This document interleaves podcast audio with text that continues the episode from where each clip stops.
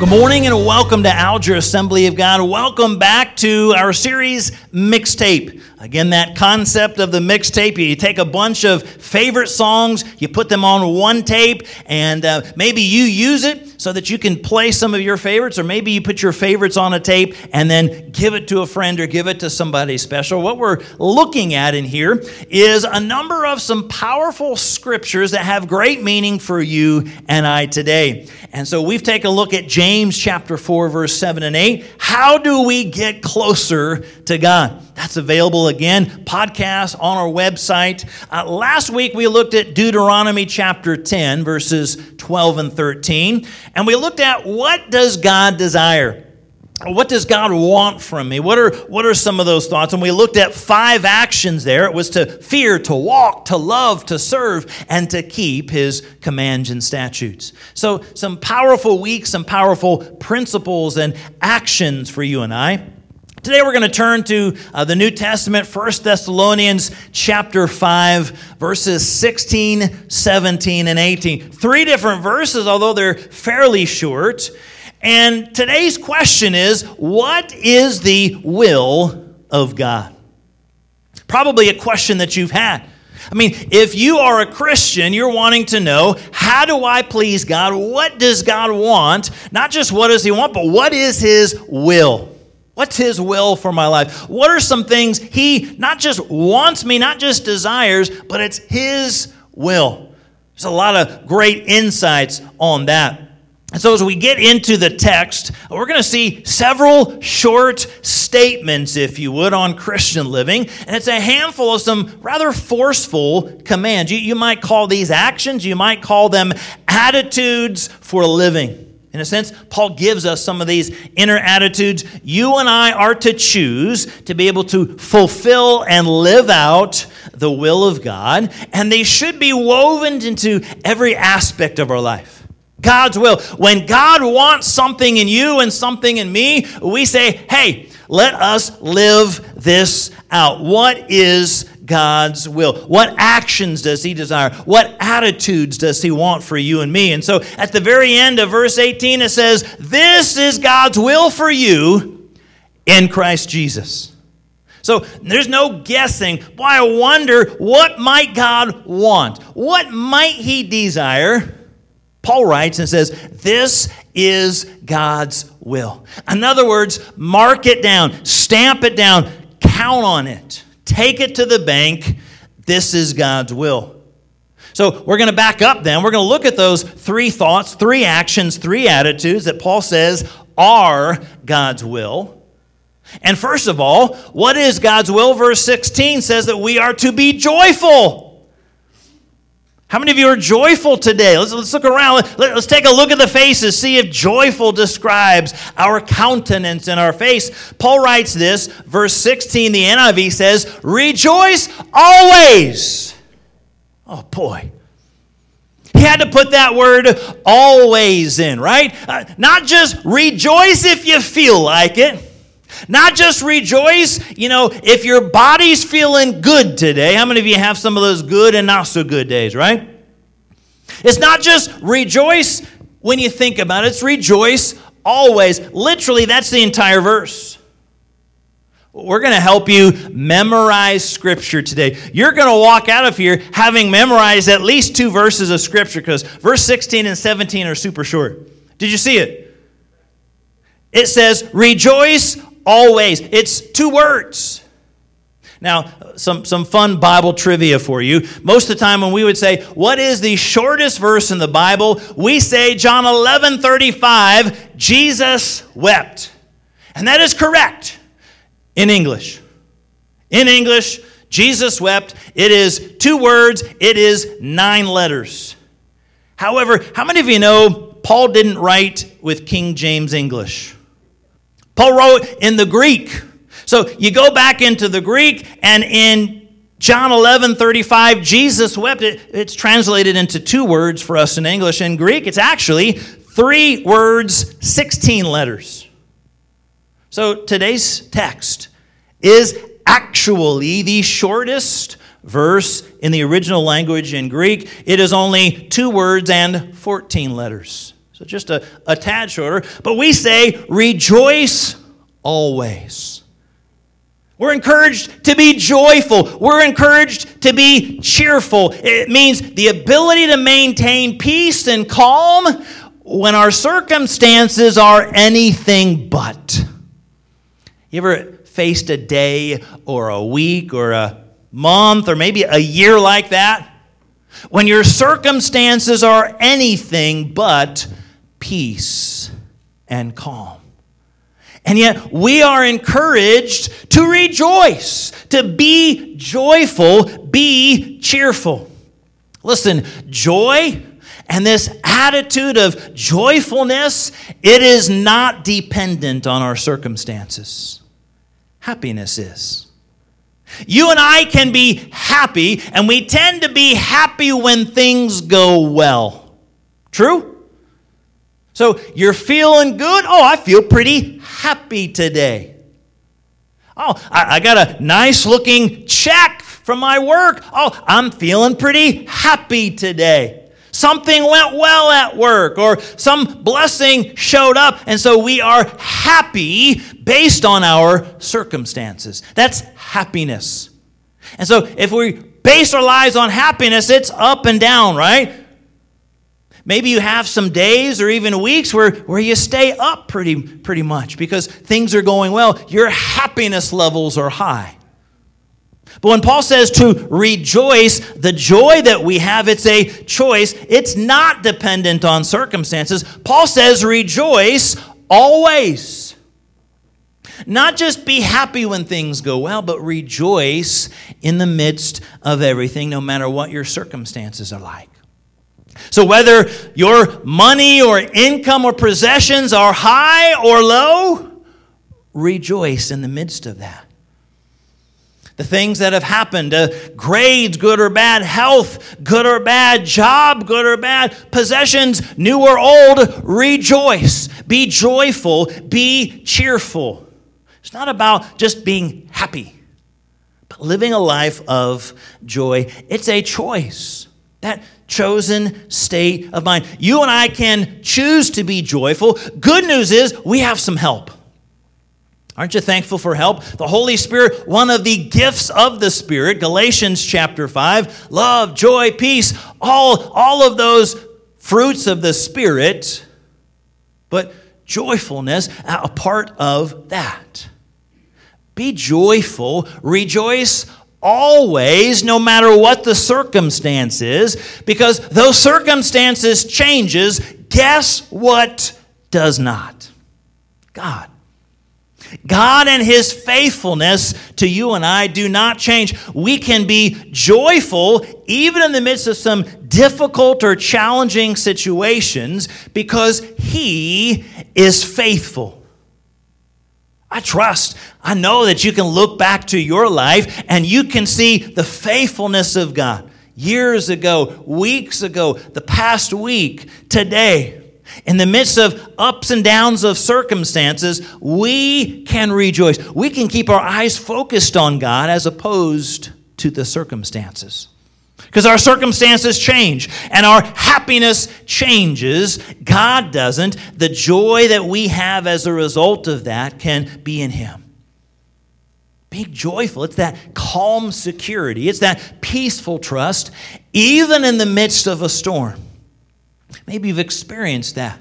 That joy and that peace. When you think, my world seems to be crumbling around me, yet I trust and yet I've got joy, not because of my circumstances, but I've got joy because of God and because of who He is. Now, understand, living joyful, being joyful, doesn't mean that we ignore sorrow or heartache or difficulty, because how many of you know we have faced and will continue to experience that? Anybody had a, a difficult day or week or month ever in your life?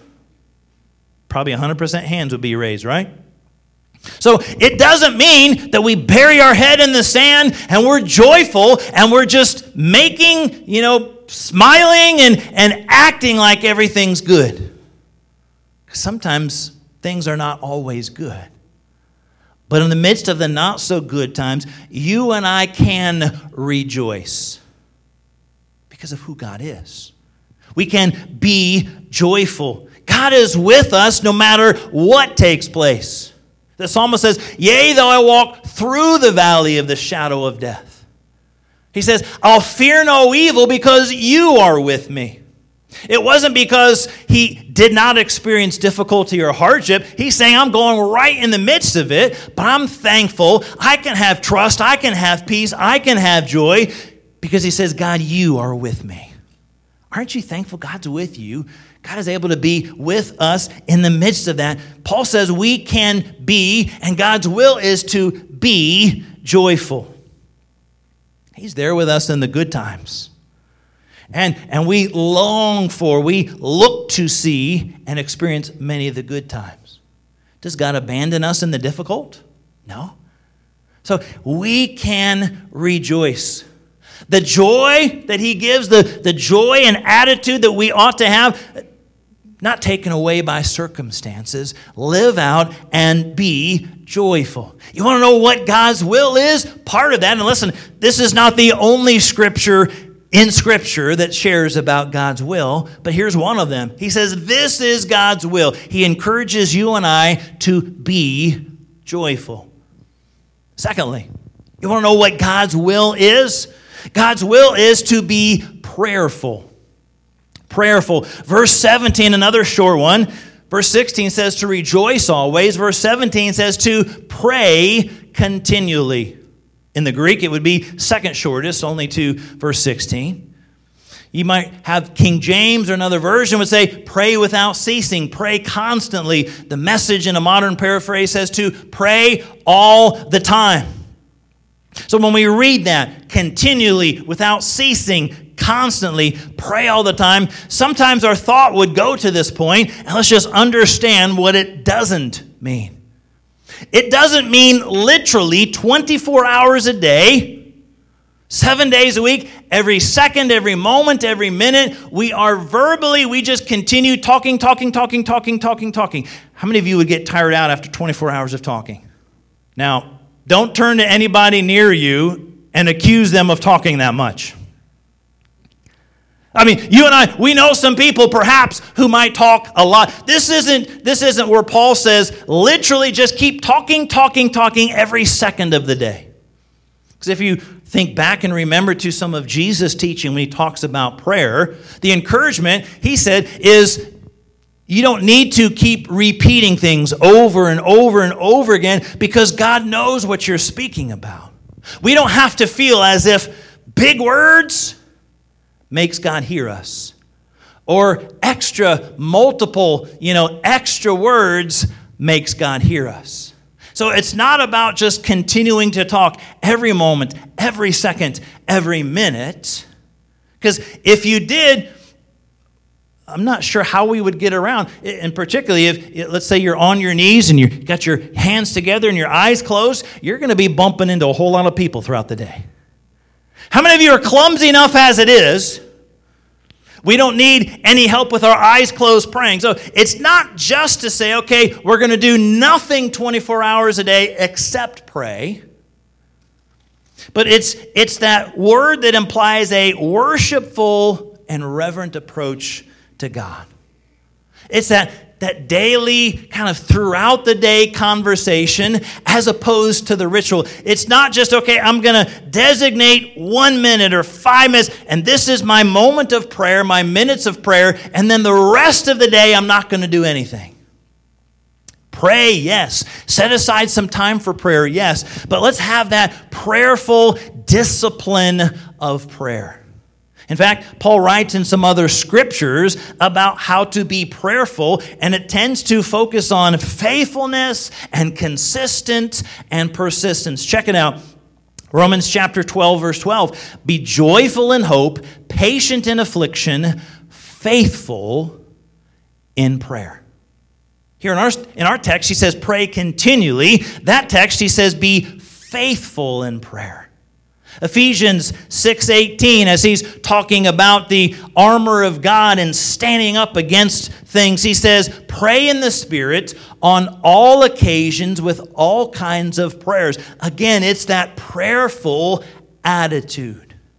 Colossians chapter 4 verse 2 he says devote yourselves to prayer being watchful and thankful. This action or attitude of prayer is hopefully to permeate the day.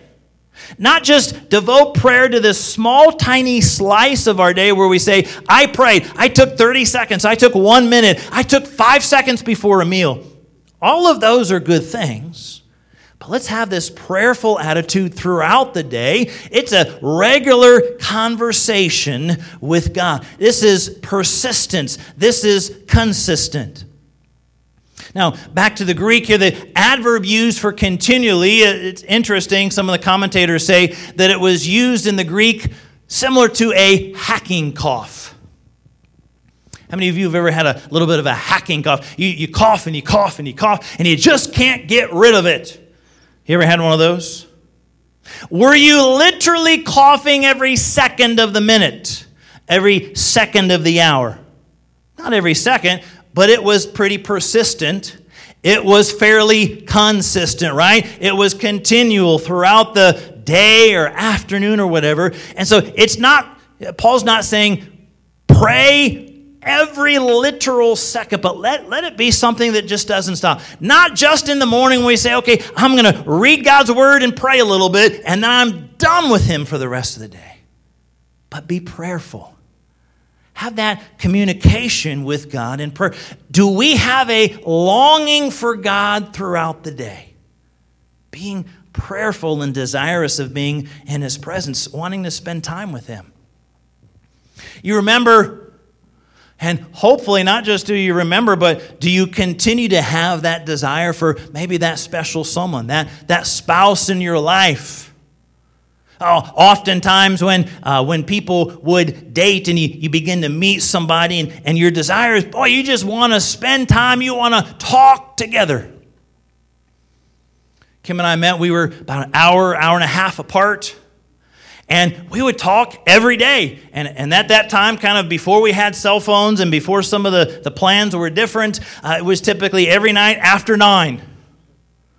All the rates were better and cheaper after nine. So it might be an hour or two or more every night after nine. And typically once a week, a kind of a date day, and, and we would long to spend some time together just to be in the same room as opposed to on the other side of the phone. Hopefully, there's still that desire in your life as well for that special someone. Does that describe, hopefully, our heart and our desire for God. We can't wait to be in His presence. We can't wait to read His Word. We can't wait to spend some time in prayer. We can't wait not just to share our life uh, with Him and go through our day and maybe ask for help or healing or prayer for needs, but maybe to pause and to hear from Him. Being prayerful. It's continual communication throughout the day, much like you would with a close friend. Because he is closer than a brother, he is our heavenly Father. Let us be prayerful. We can talk to God about anything, right? At any time, at any place. Some of you, your car is your best prayer closet. There's, if, if we don't have radios, stereos, or other things on. It can be very quiet, it can be very private, and sometimes uh, you might struggle getting a little bit of quiet time. For, for some people, you know, being in the car is a, a great place. So be prayerful, but not just in the home, not just in the car, throughout the day. Let us have that attitude of prayer to God. Abraham Joshua Heschel has this quote. He says, Prayer is not a stratagem for occasional use, a refuge to resort to now and then. It is rather like an established residence for the innermost self. it's a place we go to a lot throughout the day. We're spending time, investing time in prayer with God. Not just, I prayed for 30 seconds, my day is done, I'm finished with prayer. But the action and the attitude throughout the day, not just of being joyful in the circumstances, but being prayerful. It realizes you and I have a true dependence upon God. Can we make it on our own without Him? Too many times, unfortunately, we try. Prayer lets us know we need God's help. We're encouraged to get plugged in, we're encouraged to get connected to Him. You want to know God's will? Paul says, be joyful. You want to know God's will? Paul says, be prayerful. And finally, you want to know God's will? Verse 18, we're encouraged to be thankful. Be thankful. Verse 18 Give thanks in all circumstances, for this is God's will for you in Christ Jesus. Thankfulness. He says to give thanks in all circumstances, even if we don't feel like it. Boy, it's kind of like being joyful. Giving thanks even when we don't feel like it. We can give thanks. Now, notice here, verse 18, it says, Give thanks in all circumstances. It doesn't say give thanks for them. Again, we talked about difficult times that happen, right? Difficulties, struggles, financial challenges, physical challenges, etc. We're not saying, God, thank you for the difficulties. We're saying, God, I'm going to give thanks even in the midst of them. Give thanks in all of our circumstances. In other words, it doesn't mean that everything you and I face is good, but God is good in the midst of everything you and I face. We can give thanks in all circumstances. Now, listen, we can be pretty good about giving thanks in good situations, right? When something good happens, and, and listen, God is blessing, and whether it's a financial blessing or whether it's a healing in your body or a, a relationship that, that gets mended, something bad that turns good, it's easy to give thanks in good situations. But that's not what Paul is saying here. He said that's not just in good situations. He says, give thanks in all situations. Give thanks in every circumstance that you face. Doesn't mean we're thankful for the bad things, but we can be thankful to God in the midst of them. We don't thank God for the evil. We don't thank God for the bad things. But again, as we mentioned from Psalm 23, we're thankful that He is with us in them. Came across this story. Maybe you've heard it, maybe you've read it. Corrie ten Boom is a Dutch woman in her autobiographical book, The Hiding Place. She wrote about her family's experience. They were undergoing persecution from the Third Reich during World War II. They were a family that was caught harboring Jews, and so her family was sent off to concentration camps. So obviously, we're, we're talking years and decades ago, and yet the, the horror and the trauma of that we still realize and remember. So in this book, it says at one point, Corrie and her sister Betsy were sent to their third camp, Ravensbrück. And upon their arrival at these new barracks, they realized that among other horrors of camp, their barracks were completely infested with fleas. Mm. So, as if being, you know, overtaken in a concentration camp wasn't bad enough, flea infestation. So, what was written in her book, this is part of the dialogue that came between her and her sister upon their arrival in the barracks with the fleas. Fleas, I cried. Betsy, this place is swarming with them. How can we live in such a place? Probably be some of your thoughts, some of my thoughts. I mean, I don't want to be here. We're, we're here, uh, you know, we were harboring and, and taking care of uh, some of the Jews, and now we're placed in the concentration camp. I don't want to be here in the first place, but if I have to be here, I certainly don't want a place with fleas. And here was her sister's reply Show us. Show us how. It was said so matter of factly, Corrie said, it took me a second to realize she was praying to God. More and more, the distinction between prayer and the rest of her life seemed to be vanishing for Betsy. Corrie, she said excitedly, he's given us the answer before we asked, as he always does. How many of you have experienced that? I know I have. God giving you an answer before you even pray or ask for a result or for a response. She said, before we asked, as he always does, in the Bible this morning, uh, where was it? Read that part again. I glanced down the long, dim aisle to make sure no guard was in sight. Then I drew the Bible out from its pouch. It was in First Thessalonians, and she read this Rejoice always Pray continually. Give thanks in all circumstances, for this is God's will in Christ Jesus. That's it, Corrie, she said. That's his answer. Give thanks in all circumstances. That's what we can do. We can start right now to thank God for every single thing about this new barracks. I stared at her. Then I stared around me in this dark, foul aired room. Such as? I asked. Such as being here together, she said. I bit my lip. Oh, yes, Lord Jesus. Such as what you're holding in her hands, she said. I, I looked down at the Bible. Yes. Thank you, dear Lord. Thank you that there was no inspection when we entered here. Thank you for all the women here in this room who will meet you in these pages. Are you being challenged yet? In a concentration camp filled with fleas, and they're thankful they've got a copy of the Word of God, and they're thankful there are so many women who will be around them who's going to hear about and be touched by the presence of God. Yes, said Betsy.